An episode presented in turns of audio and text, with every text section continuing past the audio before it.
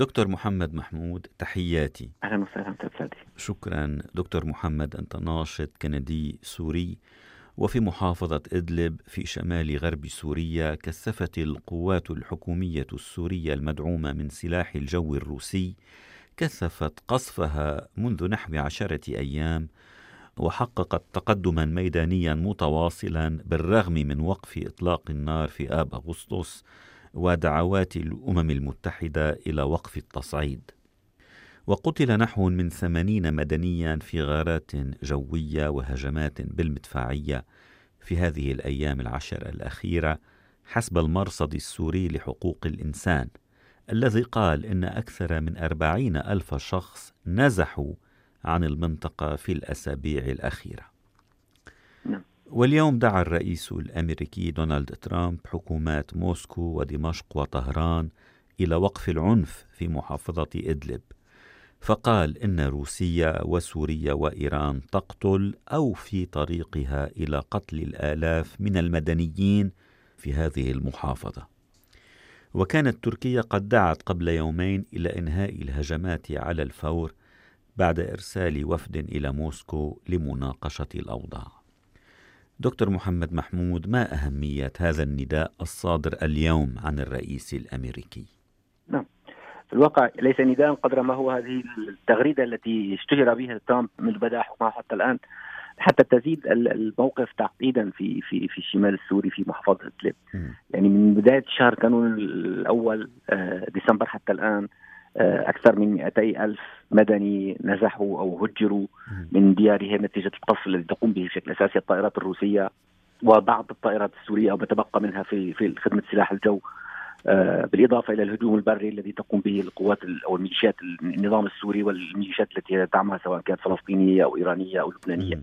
نعم. والرقم الذي ذكرته يفوق آه، رقم المرصد السوري لحقوق نعم الإنسان. يفوق نعم. بكثير هذا في الواقع نعم. الرقم الذي اوردته آه، مجموعة استجابة سوريا التي هي تنسق كل جهود المنظمات غير الحكوميه التابعة للأمم المتحدة نعم. التي بدا موقفها في الواقع نعم. يعني ضائعه بشكل كامل نعم. فاذا نعم. وأظن هذا ذكرت رقم 217 الفا نعم. نعم يعني زاد الرقم عن 200 ألف وهم نعم. يعني يهجرون ضمن ظروف القصف الجوي والاستهداف الاشياء الاساسيه والمكونات الحيوية الأساسية في حياة البشر، الأفران، الأسواق، نعم. آه، الصيدليات، النقاط الطبية، بمعنى آخر أنه نفس ما حدث في حلب من ثلاث سنوات، ما حدث في الغوطة، ما حدث في درعا، يتم تكراره الآن، افترض أن الأمر صار واضحا وأنه يتم بتواطؤ تركي آه، واضح. هذا الشيء آه، كما حصل أو كما أعلن عنه باتفاق سوتشي سنة 2018 ويستمر تواطؤ تركي وتركيا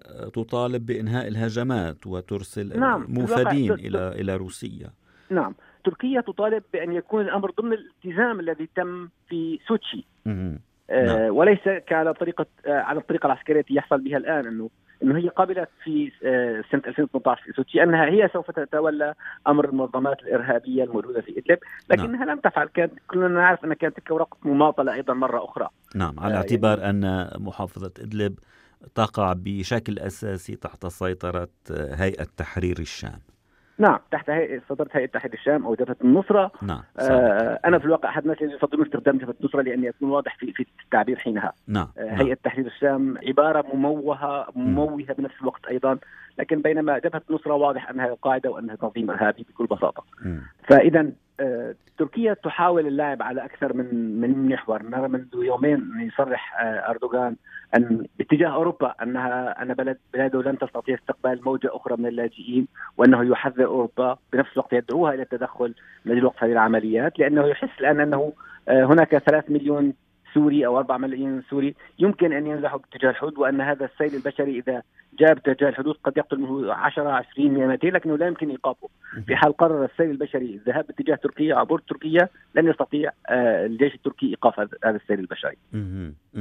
لهذا السبب يبحث ولهذا السبب أرسل هذه النداءات لنقل باتجاه ترامب وباتجاه أوروبا ومن ثم أرسل وفدا عسكريا امنيا رفيع المستوى إلى روسيا ليتم مناقشة الوضع الحالي كيف يمكن الحصول على بوابة تسمح له بالخروج مع حفظ القليل أو ما تبقى من ما وجهه الذي لم يتبقى منه شيء في الواقع بكثرة ما خان القضية السورية وما ما, لعب في ملفاتها بشكل غير معقول وغير مقبول نهائيا سواء كان بتشديد السوريين الأكراد أو العرب لا يهم هذا الشيء لكن المهم في النهاية أنه لعب على كل هذه الملفات وبأكثر من شكل دعم سابقا داعش ودعم النصرة ودعم الإرهابيين الذين عبروا الحدود ولم يوفر شيئا هذا الرجل. نعم وعندما المصالح التركية. عفوا. نعم. نعم وعندما تقول إن هذا النداء أو هذه التغريدة الصادرة عن الرئيس الأمريكي إنما تعقد الأمور أكثر لماذا؟ هل لأن الرئيس الأمريكي ليس جديا في أنا دعوته؟ يعني الرئيس الأمريكي يعرف تماما وبالتفاصيل وبال بالتفاصيل المملة حتى ما الذي يجري على الساحة السورية. أن يأتي يكتب تغريدة آه يبدو أنكم تقتلون أو أنكم طور القتل يعني يفترض أنها في غير محلها. ربما نعم. كانت هذه فكرة بمناسبة عيد الميلاد آه أطلقها يعني هكذا أنه توقفوا عن القتل فهذا نحن الآن في عيد السلام. جدوا نعم. آه، من باب إنسانية أو من باب رفع العتب يعني؟ نعم لا أكثر ولا أقل. لكنه في الواقع هو يسهل يعرف ما الذي يجري وهو بانسحاباته المتكررة وبتصريحاته المتكررة وب سمح بهذا الشيء. هو والولايات المتحدة الأمريكية ومن سبقه أيضا في الحكم. نعم. طيب ربما هل... يندمون في يوم من الأيام على هذا الشيء لكنه في الوضع الحالي هكذا هو الأمر. نعم. آه إيران سوف تستمر في القتل في سوريا. آه حزب الله سوف يستمر في القتل في سوريا. روسيا تستمر في القتل في سوريا دون دون أي وازع من ضمير أو لا لا عيد ميلاد أرثوذكسي ولا كاثوليكي ولا أي شيء سوف يوقفها مستمر. آه تريد الوصول بشكل أساسي ربما هذا هو الهدف الغير المعلن أو حتى الذي فهمه الجميع أنها تريد الوصول إلى هذين الطريقين الدوليتين اللتين تتيحان للاقتصاد السوري استرجاع جزء من عافيته، الاقتصاد السوري المنهار بشكل كامل الذي تتحكم بمفاصله بشكل أساسي روسيا. بمعنى آخر أن الطريق الدولي ام 5 والطريق الدولي ام 4 التي تصل بين اللاذقية حلب وما يسمى الحدود التركية العراقية هذا الذي يعبر عن مدينة سوريا كلها آه، لا يزال حتى الآن جزء منه تحت سيطرة المنظمات المعارضة المسلحة أو آه، جبهة النصرة. أه. فالنظام الروسي النظام أنا أستخدم النظام الروسي الآن يريد الوصول إلى هذه الطريق حتى يستطيع استثمار مينائي طرطوس واللاذقيه الذين آه، وقعت الحكومة السوريه تنازلا أو لنقل عقدا لاستثمارهم لمده 49 سنة. وهذا سيضمن دخول أموال جديدة للاقتصاد الروسي الذي تديره في سوريا. يعني بمعنى آخر أن هناك رسوم العبور تجارة الترانزيت والبضائع التي تصدرها أو تستوردها هذه هذين المينائين آه، سوف يصبان في صالح ما تريده روسيا ألا هو إعادة إعمار في سوريا. إعادة الإعمار في سوريا لم تستجب لنداءات روسيا ولا النظام السوري. لا أوروبا ولا دول الخليج العربية حتى الآن ولا الصين ولا الهند. لأنها كلها ترى أن الوضع الأمني في سوريا حتى الآن غير مستقر. طيب هل من رابط ما بين الموقف التركي من ليبيا وإعلان تركيا استعدادها لإرسال قوات وعتاد لدعم حكومة السراج المعترف بها دوليا يعني ضد قوات خليفة حفتر المدعومة من روسيا هل من رابط بين الموقف التركي والتصعيد الحكومي السوري يعني تصعيد النظام السوري المدعوم من روسيا في نعم. محافظة إدلب؟ نعم. آه، يعني أنا أرى أنه في فترة الصيف الماضي عندما أجبرت روسيا النظام على إيقاف العمليات العسكرية في آه، ريف حماة الشمالي وريف إدلب الجنوبي كانت حينها كنا في معركة خان شيخون إذا كنت تذكر. نعم. حينها مرة أو مرتين أيضا. آه، روسيا هي التي اجبرت النظام السوري، النظام السوري كان قد جهز كل عتاده وقواته وميليشياته وأرسلها باتجاه الشمال السوري بقصد الوصول حتى الحدود التركية السورية. لكن في النهاية تدخلت روسيا ارضاء في الواقع لأردوغان الذي دخل مرة أخرى وانتدب نفسه ليقول أنه هو الذي سوف يتولى أمور هذه المنظمات الإرهابية لكن لم يحصل هذا الشيء. لم يحصل لأن تركيا تناور على هذا الشيء. هذا هو الورقة الأخيرة التي بقيت في آه، في يديها كمفاوض على الساحة السورية. إذا ذهبت ورقة النصرة من يدي تركيا لن يبقى في يدي تركيا أي شيء تفاوض فيه على الساحة السورية وسوف تضطر للانسحاب لا في غصن عفرين ولا في غصن شرق الفرات ولا في أي غصن آخر نهائيا. وكل المنابع الأخرى سوف تنتهي لأنه دوليا لن تستطيع الاستمرار. في سوريا. يبقى الورقة الأخيرة التي في يديها ستكون هي ورقة الأربع ملايين سوري الموجودين داخل الأراضي التركية كلاجئين وحينها إذا أرادت يعني الطرف الآخر الذي سوف تبتزه تركيا سيكون حينها أوروبا.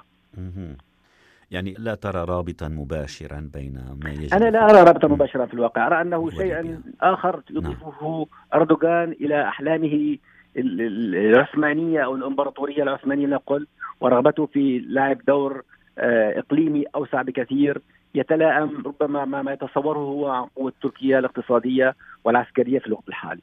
طب وما سيكون مصير عشرات الآلاف من مقاتلي هيئة تحرير الشام، جبهة النصرة سابقا إذا ما حسمت القوات الحكومية السورية المدعومة من روسيا إذا ما حسمت المعركة لصالحها. آه، قناعتي الشخصية أنهم سوف هذا ما سيفعله ربما أردوغان سوف يشحنهم إلى إلى إلى ليبيا. وبالتالي ينقل هذا ينقل الحلم آه، أو الكابوس ربما سيكون بالنسبة للليبيين من سوريا إلى ليبيا وبالتالي آه، سوف يتابع هذا الحلم حتى فترة لا أعرف كم ستطول أو كم ستمتد إلا إذا استطاع هؤلاء يعني الوصول إلى حل مؤقت مع النظام في سوريا السوريين منهم أما الصينيين أو التركمانيين السوريين أو التركمانستانيين السوريين فهؤلاء الصين لن تقبلهم إلا إذا كان قبلتهم سوف تحاكمهم وبقية المقاتلين الاجانب الموجودين في سوريا سواء كانوا من تونس ولا من مصر أو من من بلدان عربية أخرى سوف إما تحاكمهم سوريا وتحتفظ بها في سجونهم كما احتفظت سابقا بمقاتلي القاعده الذين التحقوا بالعراق بعد سقوط صدام حسين أو أنها ستقتلهم بكل بساطة كما فعلت بالمعتقلين السوريين في صدنايا. على كل حال ستكون لنا متابعة لهذا الملف ونرجو الخير لسوريا ولشعبها. دكتور محمد محمود شكرا لهذا الحديث.